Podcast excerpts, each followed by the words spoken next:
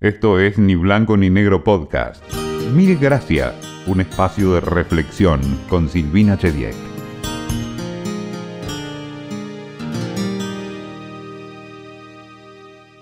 Siempre tuve más preguntas que respuestas. Sé que la duda tiene mala prensa, pero creo que puede ser un muy buen motor para preguntar a quienes saben. Tengo solo algunas certezas. Una de ellas es que el agradecimiento es una gran cosa. Por eso, mil gracias de antemano por escucharnos.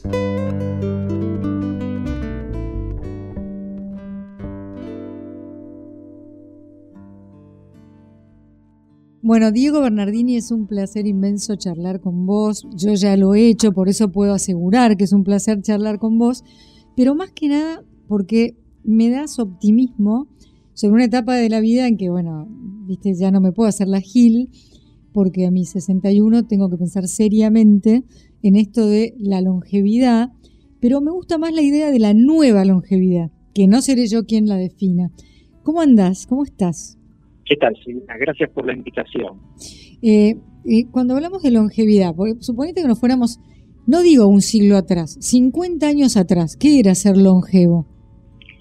Y era ser, era ser un poco la excepción de la sociedad. O sea, la longevidad como tal es un fenómeno nuevo y pensemos que hasta inicios del siglo pasado el promedio de vida de las personas, prácticamente en todo el mundo diría, era de apenas 30, 40 años. El gran avance se produjo justamente a inicios del siglo XX, donde bueno se empezó a, a trabajar con lo que son las medidas de saneamiento, vinieron los antibióticos, las vacunas, y bueno, y a partir de ahí eh, se empezaron a agregar años, se empezaron a agregar años eh, y cada vez más, y hoy expectativas de vida que de repente en un país, quizás como México, un país donde hace 50 años atrás eh, la expectativa de vida era de 57 años, hoy es de 20 años más. Y hay países donde todavía ese aumento es mayor, y bueno, todo eso es agregar si se quiere, mira lo que te voy a decir, es agregar una vida a las personas, porque si decimos que antes las personas apenas llegaban a vivir 30 años, quizás un poco más, hoy la expectativa de vida está aumentando y prácticamente estamos hablando de una nueva existencia, de una nueva vida. O sea, esa longevidad se está convirtiendo en una nueva longevidad con todas, por supuesto, las oportunidades y desafíos que, que ello implica, que no son pocos. Exactamente. Antes, además, la gente que llegaba a una determinada edad se abuelizaba, sea o no fuera, eh, digamos que sean abuelos reales o no. De hecho, me molesta cuando alguien habla de abuelos cuando no son los propios, pero eso es aparte.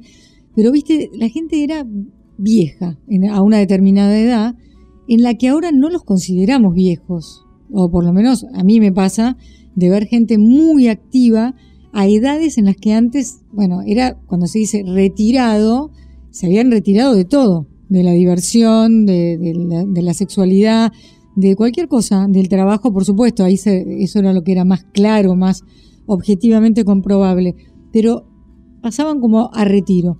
Ahora no vemos eso. No, no, justamente, porque ahora estamos viendo que hay otras cuestiones, hay otras cuestiones que empiezan de alguna manera a, a modificar, a modular, a, de alguna manera a eso, a condicionar esta, esta existencia. Hoy ese, ese rito de paso que es el retiro, que es la jubilación, debería ser visto como un rito de paso más que hay en nuestra sociedad y donde además no solo es que estamos viviendo más y que eso quizás podría influir en esto que vos justamente comentás, sino que estamos viviendo diferente. Entonces, ese vivir diferente tiene que ver con replanteos que como personas nos hacemos en el sentido de decir, a ver, tengo tiempo, tengo la libertad de poder elegir en base a lo que me gusta, porque yo ya experimenté, ya trabajé, ya estudié, ya me enamoré, ya sufrí, ya conseguí objetivos quizás que en otro momento de mi vida me hice. Y ahora de repente me encuentro con esto. Tengo tiempo, tengo libertad y sé lo que quiero y lo que me gusta. Y bueno, ahí están las oportunidades que nos brinda esta nueva longevidad. Eh, saber lo que uno quiere a veces es difícil, sí sabemos lo que no queremos, lo que podemos querer dejar atrás, pero se abre, como decís vos, si hay una nueva vida, un mundo completo nuevo, si las personas no se sienten eh, mal, digamos, si, pueden hacerlo. Mm, estás viendo mucha gente grande que de pronto retoma una carrera o empieza a estudiar algo o, cualquier cosa que le haya quedado en el tintero de, antes, o incluso invitaciones de la vida que ni te imaginabas, ¿no? Porque una cosa es, che, yo dejé, eh, no sé, alguna cosita sin hacer, la voy a completar. ¿Y qué pasa si hay algo que ni siquiera me imaginé que podía hacer? ¿Cómo hago para sentir que puedo? ahora, mientras comentabas esto, me venía, me venía a, la memoria un, párrafo de, una novela de Milena Busquet que decía que ella a los 50 años con un vaso de whisky, cuidando a los nietos, y, y eso, claro, es una visión que quizás es la que nos transmitieron nuestras abuelas, ¿no? Nuestras tías mayores, pues de repente eh, está bien, no es el modelo, porque no todos tenemos que ser como ellos, pero hoy estamos viendo a través de las redes sociales, de los programas de, de las noticias, personas que deciden encarar esos proyectos que de repente quedaron postergados en la vida, como, como justamente mencionaba, por, por una cuestión de, de, que estábamos ocupados desarrollándonos profesionalmente, eh, el trabajo, los hijos, la pareja.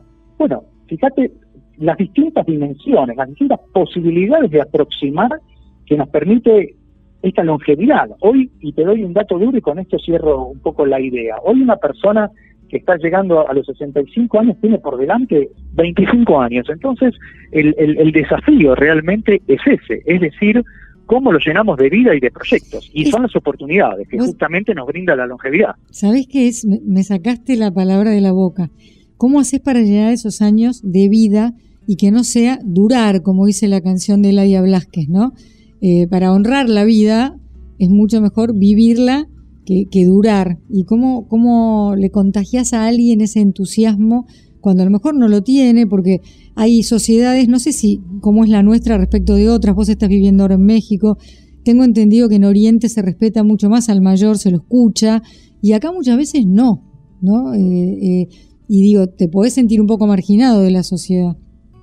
Sí, a ver, esa marginación, esa discriminación eh, es un fenómeno global, esto hay que decirlo. Inclusive en esos países de Oriente donde tradicionalmente eh, el mensaje que nos llega es el del respeto, eh, esa se llama piedad filial, ¿no? El respeto hacia las personas mayores, pero que la, la, verdad eso se está perdiendo y de hecho ha habido modificaciones desde el punto de vista legal. Pero lo que es más importante me parece acá es ese refoco, si se quiere, que tenemos que hacer no solo como personas para poder disfrutar esa longevidad, y esto va a depender principalmente de hábitos de vida, hábitos de vida saludable, pero fundamentalmente de una actitud y una predisposición personal, una reflexión propia que tenemos que hacer con nosotros, un entender que para cada momento de la vida hay determinadas circunstancias y eso nos tiene que llevar a desarrollar ese sentido común de la ubicuidad, y después, por otro lado, un foco que, como bien decías,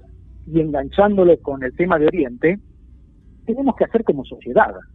Hoy la realidad es que estamos viviendo más, viviendo diferentes, viviendo en un mundo de diversidad donde la edad no nos define, sino que nos definen nuestros gustos, nuestras experiencias, y donde la realidad es que estamos teniendo menos hijos, por lo cual nuestra sociedad, nuestra comunidad, cada vez va a estar más pongámoslo en estos términos, más llena de personas de 50, de 60, de 70, de 80, de 90.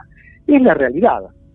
Sí, vos, para no decir que la sociedad del mundo va a estar envejecida, encontraste una manera de decirlo que me gusta más. Por décadas, cada vez haber, viste que antes, cuando yo era chica, había una señora que cumplía 100 y era noticia, iba en todos los noticieros. Ahora no es tan raro que una persona llegue a los 100, a los 98, a los 97 y, y si no hay, si la gente no tiene hijos y cada vez hay menor natalidad en el mundo, es un desafío en todo sentido, yo creo. Sí, y fíjate algo, eh, vos comentabas justamente el fenómeno de los centenarios.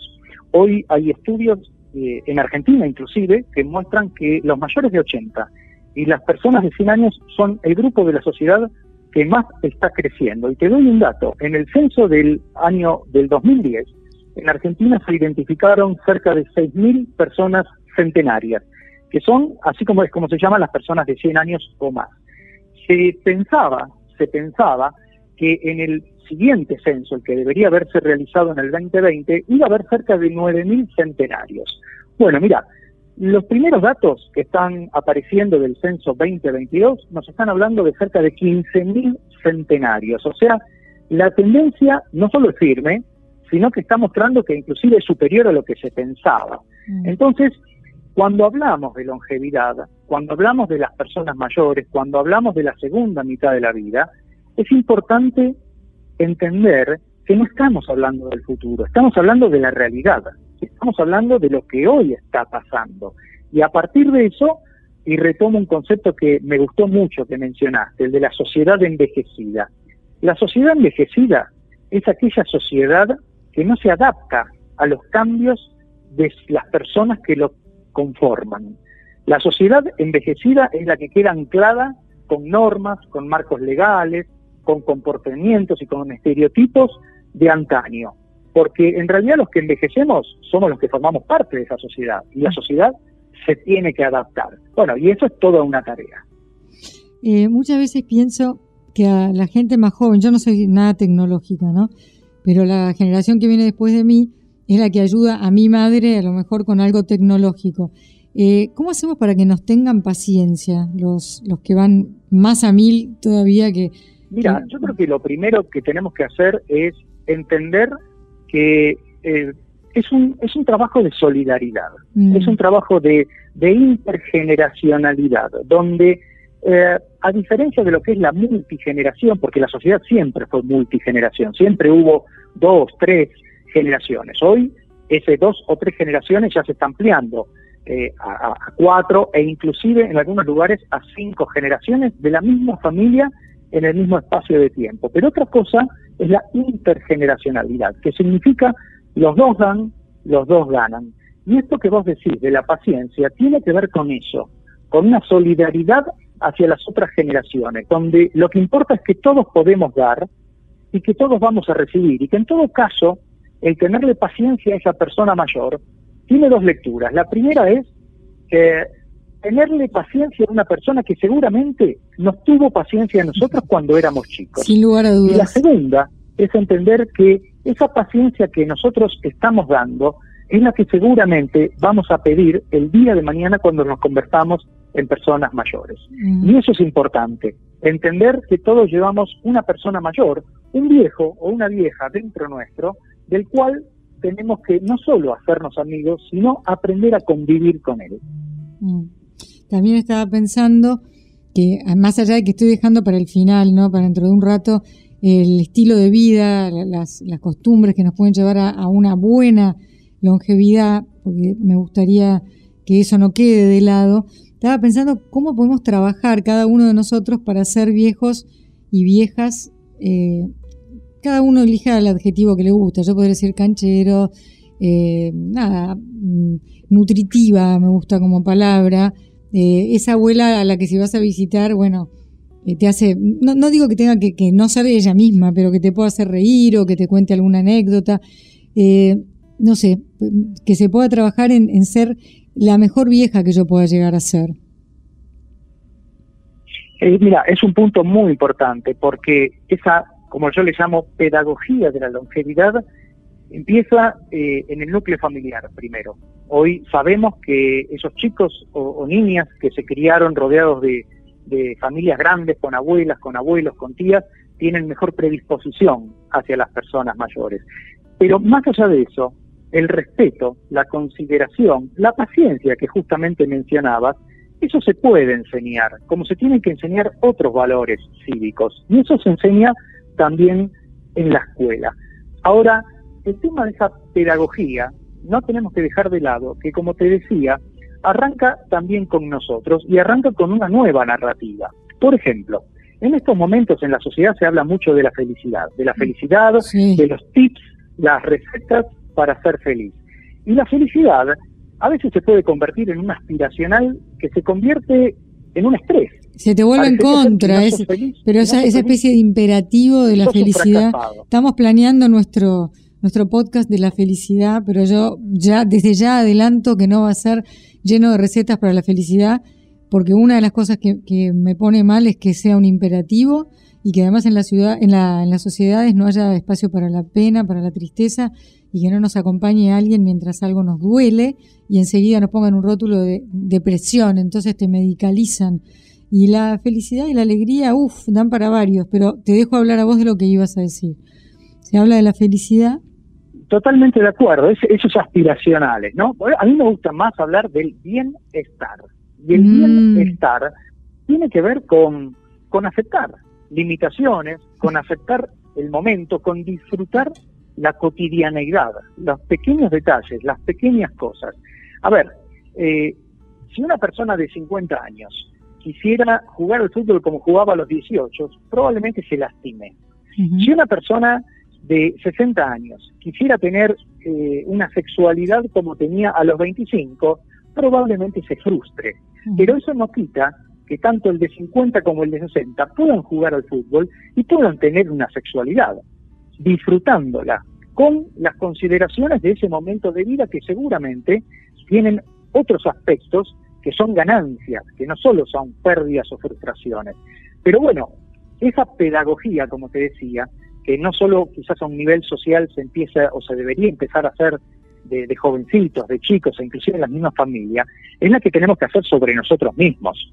Porque, a ver, Silvina, después de los 50 años, probablemente esa etapa que se viene, esa segunda mitad de la vida, va a ser primero un espacio común donde la mayoría de nosotros nos vamos a encontrar y donde además hay muchas posibilidades. También sabemos que, hay que tener suerte, que hay que tener recursos, que, hay desafíos como el deterioro cognitivo, como el cuidado, como la, depresión, pero a ver, eh, son cuestiones, si hablamos de la depresión, están siempre a lo largo de la vida.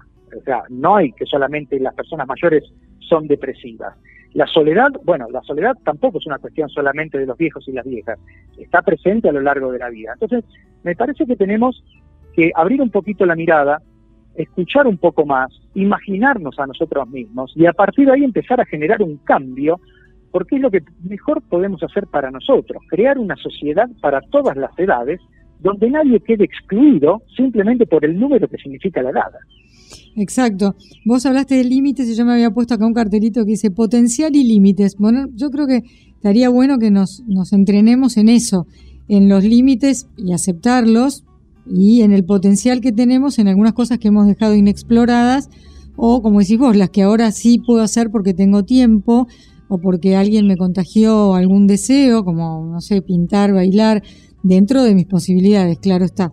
Quería saber, Diego, ¿por qué te interesaste vos eh, siendo una persona todavía joven y hace rato que estás en esto y, ahora en un rato quiero que me cuentes el título de tus libros, eh, en, esta, en esta etapa a la que si todos tenemos suerte llegaremos, pero cuando está lejos es raro que uno se ocupe mucho. ¿Por qué te interesó a vos? Mira, eh, yo creo que como todo nace en el núcleo primario que es la familia. Y a mí me tocó tener una familia de esas típicas de inmigración italiana, española, donde los domingos había abuelos, abuelas, tías, tíos, donde terminábamos discutiendo, donde siempre alguien se levantaba de la mesa llorando. Y, dentro de ese entorno pude conocer tres bisabuelas mías, pude disfrutar a mis dos abuelas y a uno de mis abuelos hasta mi, última abuela falleció hace cuatro años, con mm. más de 100 años, mm. y mi, mi, abuelo falleció con 94, por lo cual los pude disfrutar hasta prácticamente los 50 años. Y, y, la verdad, a mí siempre me, me, gustó aprender. Y claro, ¿de quién aprende uno? Uno aprende de los mayores de la familia primero. Y después, bueno, cuando estudié medicina, me encontré con que existía esta especialidad, el poder dedicarse uno al cuidado y la atención de las personas mayores y la verdad encontré mucha felicidad en eso y es lo que hago hasta ahora, la verdad que es lo que hago hasta ahora y estoy muy contento porque además eh, me encontré con un desafío y tú sabes que las personas, los seres humanos vivimos eh, en base a los desafíos que son como un poco la zanahoria ¿no? que tenemos ahí delante, que queremos alcanzar. Y hoy el desafío para mí es hacerle entender a las personas y a la sociedad que es una bendición, es una celebración el hecho de que hoy podamos vivir más. Tenemos vidas más largas, tenemos más tiempo, tenemos más posibilidades de hacer, más posibilidades de gozar. Y bueno, y eso hoy me parece que es un motivo suficientemente interesante como para en este caso dedicarme a diario a todo esto, ¿no? Para que no me olvide, los títulos de tus libros. Son dos libros, eh, uno es De vuelta, diálogos con personas mayores que vivieron mucho y lo cuentan bien, que es una selección de 22 diálogos con personalidades argentinas, desde el fiscal Estracera, Fernández Melchide, eh, Liliana Hecker, Tato Pavlovsky, bueno, personas que hoy ya se han convertido en ángeles, que han trascendido, pero en ese momento cuando dialogamos estaban muy conscientes, muy vivas y con muchas ganas de vivir. Y el otro libro, el segundo, es eh, La segunda mitad, 50 más, Vivir la Nueva Longevidad, que justamente este mes se acaba de publicar aquí en México y que tiene bueno el, prólogo de, un fiel representante de la nueva longevidad, como es el doctor Alberto Cornillot, que de alguna manera lo que muestra es el marco en el cual considero como, como médico, como profesor, como académico, de que deberíamos de alguna manera eh, entender y seguir todos para al menos el tiempo que nos toque vivir, vivirlo bien y vivirlo con, con alegría. Que cuando la muerte, que es lo único inexorable desde que nacemos, nos, nos sorprenda vivos, ¿no? Cuando nos toque. Y sí, sí, es, es, es algo que, que, va a ocurrir, es algo que también tenemos que entender que la sociedad moderna dejó de lado. Totalmente. de paso, pero bueno, mientras, mientras haya vida, me parece que hay oportunidad, que hay disfrute y cuando se tenga que dar, al menos lo que a mí me gustaría y que creo que es también lo que deseamos todos es no estar solos, estar eh, con nuestros seres queridos rodeados y, hacer ese, ese tránsito agradecidos, que me parece que es lo más importante. Por tu experiencia, y ya sé que somos todos diferentes y no se puede homogeneizar la longevidad, pero por toda la gente con la que has hablado y por todo lo que investigás y por tus pacientes, si tuvieras que decir un par de cosas que definitivamente ayudan a las personas mayores, que les hacen bien, que yo, yo tengo mi idea, pero a ver si coincidimos, eh, ¿cómo podemos alegrarles la vida? Mira, yo creo que eh, el agradecimiento, la gratitud es algo que, realmente se traduce en una sensación interna muy, muy profunda. El ser agradecidos por las posibilidades que, tenemos o, que hemos tenido, me parece que ese es un buen punto.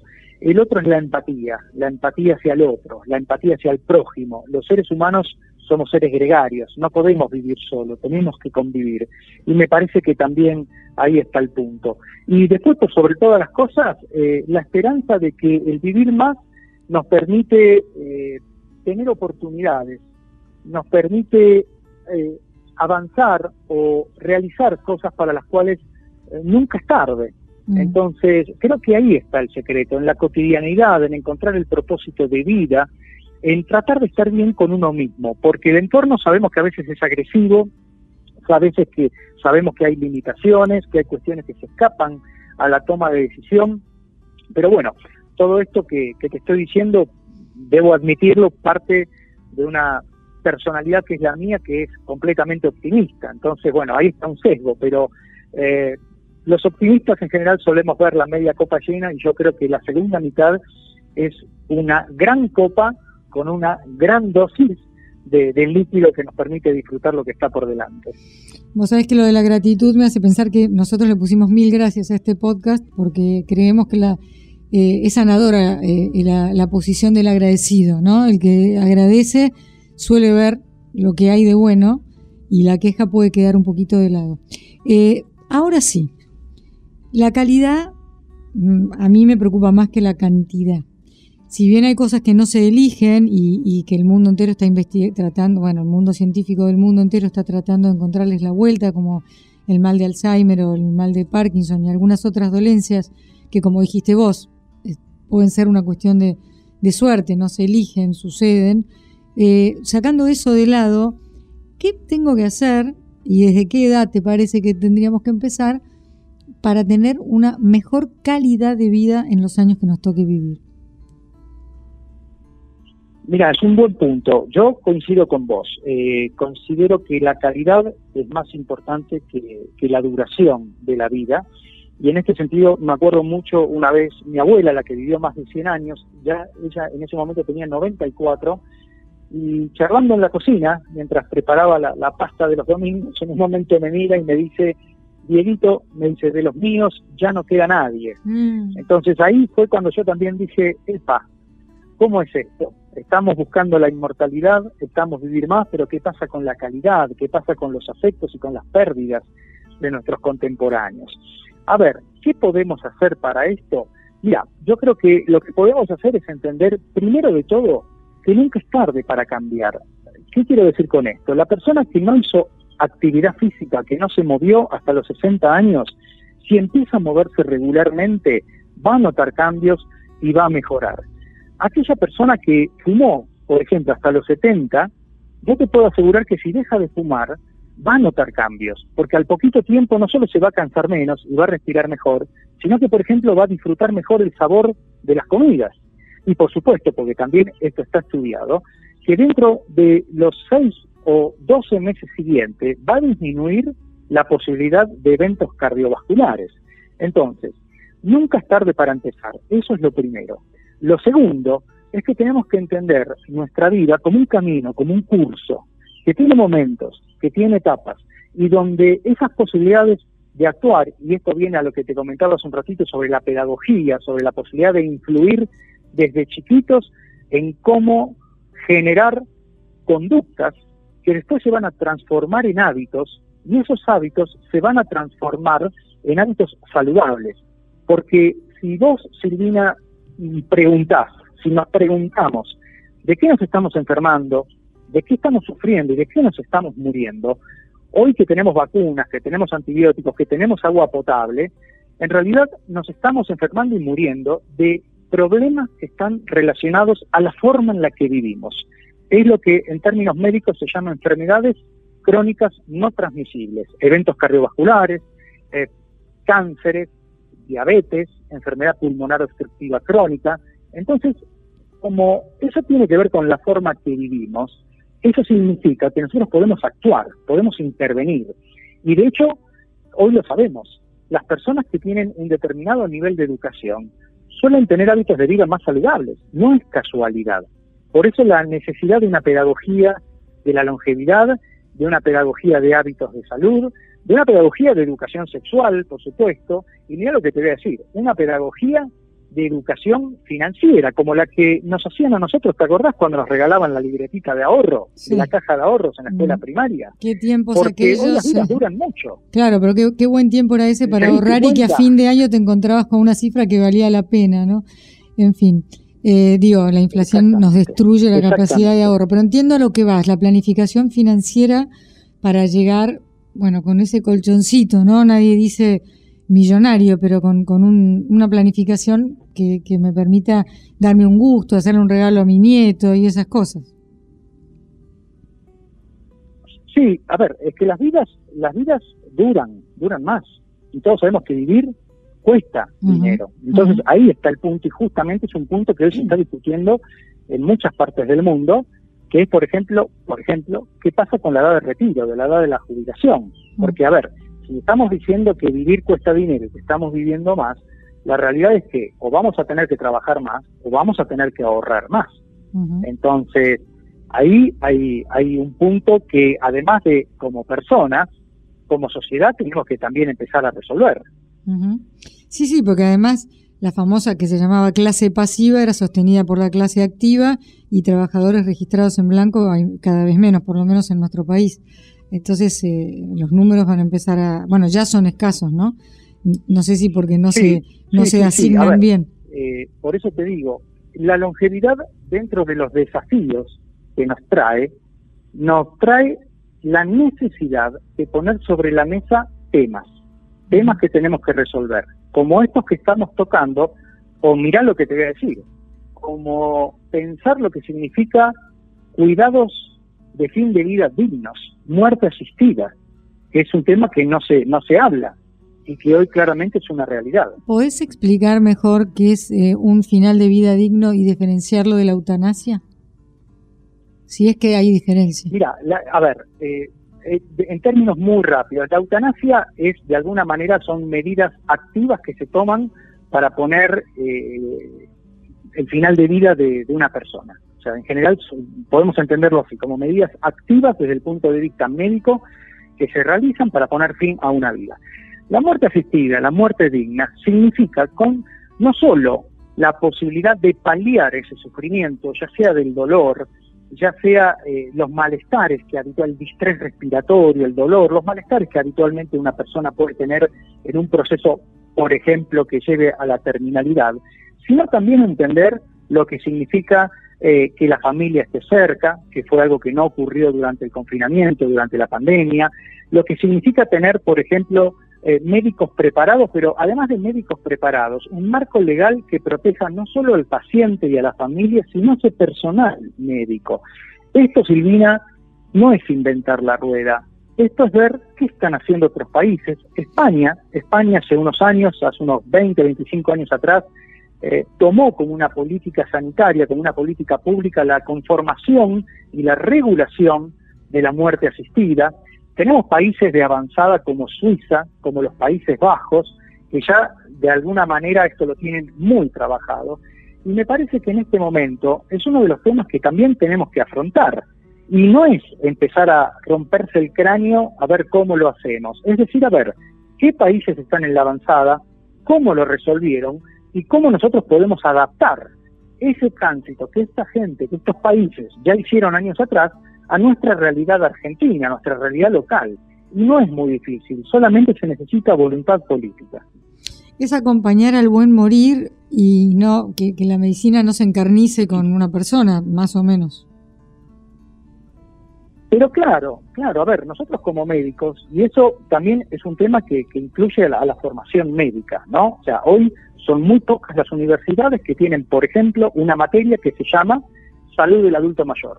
En mi mm. caso, como profesor titular de la Universidad Nacional de Mar del Plata, de esa materia, que la reciben los chicos de quinto, y los chicos y las chicas de quinto año, nosotros trabajamos ese tema de cuidados terminales, porque tenemos que entender que el, eso que vos mencionaste, el encarnizamiento terapéutico, en algún momento tenemos que entender que, que la vida llega a un fin y mm. que en el costo-beneficio que siempre los médicos tomamos en consideración cuando tomamos decisiones, interviene ese encarnizamiento. En algún momento hay que decir basta, mm. hay que decir basta, hay que entender, hay que hablar con el paciente, hay que hablar con la familia, llegar a un consenso y tomar decisiones que, a ver, si nos preguntamos en voz alta, ¿a quién le gustaría estar en una terapia intensiva, con luz blanca, prendida las 24 horas, con tubos por todos lados? Bueno, estamos muriendo mal, estamos muriendo generalmente en hospitales. Y la gente cuando le preguntas, cómo le gustaría que sea su último día, lo que te contestan en un 80%, o sea, 8 de cada 10, te dicen, quiero en mi cama, con mis sábanas, con mi familia y si es posible dormido. Está bien, si es posible el dormido, a veces no es tan así, pero la realidad es que eh, cuando la muerte era algo que sucedía generalmente en el domicilio de la persona, hace 100, 200 años atrás, hoy la sociedad moderna se encargó de sacarla, pero no de sacarla de la casa, sacarla del imaginario, sacarla de la cultura, vivirlo, los médicos vivirlo como una derrota. Claro, como una. En realidad no es, una derrota. Es como una pulseada que hay que ganar, sea como fuere, y, como decís vos, no es derrota, es, es una acompañar eh, con cuidados paliativos, que hay médicos que lo hacen, me parece una tarea muy loable. Pero completamente, a ver, el buen morir es parte del bien vivir. Y es una realidad que en algún momento nos va a tocar a todos. Entonces me parece, nadie, nadie sobrevivió para, para contarla. Entonces me parece que tenemos que entender eso, que el bien morir es parte de un bien vivir, con la diferencia de que lamentablemente por determinadas circunstancias hoy esa parte está quedando en la mayor parte de los casos fuera de nuestra propia decisión. Por eso hay que hablar de esto, hay que hablar de lo que se llaman las voluntades anticipadas, que es un documento legal que cada uno de nosotros podemos formar o podemos firmar también para que se para poner un stop. Si yo digo, por ejemplo, a, mí no me intuben, por ejemplo, y lo firmo yo. Nadie, ante la duda, si yo no estoy consciente, no me van a intubar. Exactamente. Bueno, ves, eso se puede respetar. O sea, no se puede, debería respetarse. Ahora, ¿Qué es lo que ocurre? ¿Cuál es la cultura? Suponte, y, que no sea así, pero pongamos una, situación hipotética. Vos, estás en un café, te pasa algo, viene la emergencia médica, ¿entendés? Y la emergencia médica va a decir, no, mi, mi, misión es llevarme a esta persona al hospital, a la terapia intensiva. Y generalmente lo que ocurre, a menos que vaya eh, algún familiar, que vaya tu abogado o que vaya alguien que sepa de ese documento, te van a intubar igual. Entonces, ¿por qué? Y porque hoy el marco legal y el marco de la práctica profesional tiende a eso, ¿de acuerdo? Y porque también la realidad es que uno no va a ir 24 horas en la cartera o en el saco con el documento de voluntades anticipadas. Entonces, bueno, en el mejor de los casos lo que puede suceder es que después llegue tu familiar, muestre el documento y que la institución haga caso, ¿de mm. acuerdo? Porque ese es otro tema. Entonces, bueno, imagínate, pero ¿qué pasa? Si esto no lo hablamos, esto va a seguir ahí en la nube, va a seguir ahí en un gris y no se van a tener definiciones y es necesario que empecemos a revisar estos temas. Absolutamente. ¿Por qué las mujeres somos más longevas que los varones y si acaso estamos acercándonos a ustedes? Podría ser un chiste de mal gusto, pero no lo voy a hacer. Porque el hecho de vivir juntos a veces tiene sus consecuencias. Pero mira, hay, hay varias teorías de esto. Eh, en su momento, y todavía tiene mucho peso, tiene que ver, eh, se habla de que los estrógenos tienen, son un factor de protección muy importante. También hay que considerar que los hombres en general solemos tener conductas más propensas al riesgo, y esto también es real. También es real un fenómeno que se está dando, que tiene que ver con la inserción en el mercado laboral de la mujer, lo cual, digamos, la expone a, eh, estrés, a hábitos menos saludables, a, conductas que de alguna manera, como digo, desde el punto de vista de la salud, son más nocivas y de alguna manera, de alguna manera, eh, esas estadísticas empiezan a modificarse. Sin embargo, la realidad es que hay una brecha que según los países puede ir desde los 4 a los 6 años aproximadamente de diferencia. Pero bueno, un dato también que me parece eh, no menor es que, como, como, como se dice, ¿no? Habitualmente eh, nada es gratis. Eh, ustedes las mujeres suelen vivir más, pero lo suelen hacer en peores condiciones. O sea, la presencia de problemas de salud en la mujer suele ser más alto que en el caso del hombre. Me da mucha bronca, estoy, con bronca en este momento. En este momento te tomé que tengo bronca, ¿eh? en este momento me da rabia, no sabía eso. ¿Y a qué se puede deber? No, mira, a ver, no hay una ya la misma edad, la misma edad y como decíamos antes, el hecho de que hoy nos estamos enfermando de, las crónicas no transmisibles, de los hábitos de vida, pueden jugar un papel. No, no hay, yo por lo menos desconozco que haya un, una causa determinada de por qué esto es así. Mm. Pero lo importante de esto eh, tiene que ver con quienes son hoy, las mujeres mayores que están en esta situación, ¿no? Que mm. suelen ser mujeres que están más solas, por el hecho, como decíamos, que los hombres vivimos menos, eh, y que están más enfermas. Pero además eh, de que tienen más problemas de salud, son un grupo de mujeres, y hablo de las mujeres mayores de hoy, vuelvo a repetir, que en general en su juventud estuvieron más dedicadas al hogar, a la familia, por lo cual también quedan en una situación de vulnerabilidad económica. Claro. Porque a lo sumo reciben una pensión eh, del marido, eh, porque reciben una pensión social que hoy sabemos que también eh, puede ser muy baja.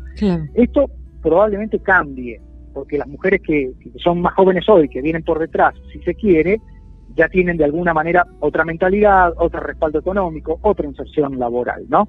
Pero es muy importante prestarle atención a las mujeres mayores de hoy, porque como te digo, suelen estar más solas, suelen ser más pobres, más vulnerables económicamente y, y son más, son más que los hombres. Entonces ahí es donde se requiere de una política pública fuerte que las pueda acompañar, que les pueda reconocer un trabajo que fue invisible, porque eh, eh, décadas atrás la crianza, el hogar, e inclusive muchas de ellas mujeres han sido cuidadoras de sus maridos enfermos. Entonces, bueno, me parece que eso también es una deuda social que tenemos, de la cual tenemos que hablar. Diego, eh, antes de despedirnos, el otro día vi una escena muy linda de señoras muy mayores en un jardín de infantes, interactuando con los más chiquititos. Y era un placer ver lo que pasaba en unos y otros, ¿no? En, en ellas y en los chicos chiquitos con la visita de ellas. Creo que hay que ir por más de ese intercambio, ¿no?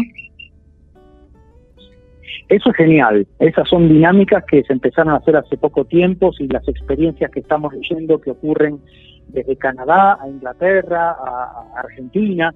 Es, es, un, es un ganar-ganar para las dos partes. O sea, eso es impresionante. Inclusive se han hecho estas experiencias en, em, en, en, lugares donde, donde hay chiquitos, en orfanatos, ahí me salió la palabra, en orfanatos, y realmente las experiencias son muy lindas, porque además, como, que, como vos viste ahí, los dos ganan, el, mm. el niño, el chiquito, y la mujer mayor. Y esto es algo que tenemos que estimular y que tiene que ver con lo que hablábamos antes. Tenemos que mezclarnos más, tenemos que integrarnos más, tenemos que entender que la edad no es un límite y que lo que nos enriquece es la experiencia, el camino, las vivencias que cada uno de nosotros vamos recogiendo en el día a día.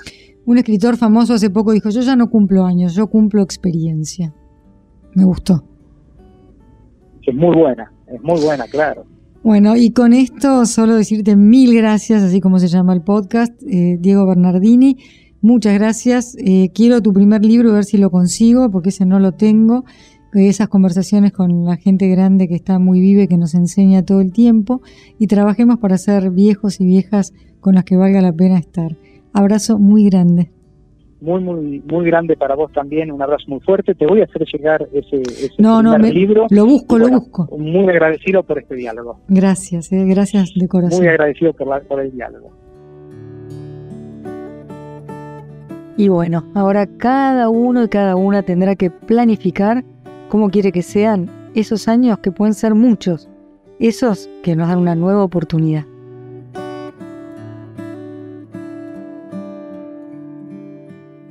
Esto fue Ni Blanco ni Negro Podcast.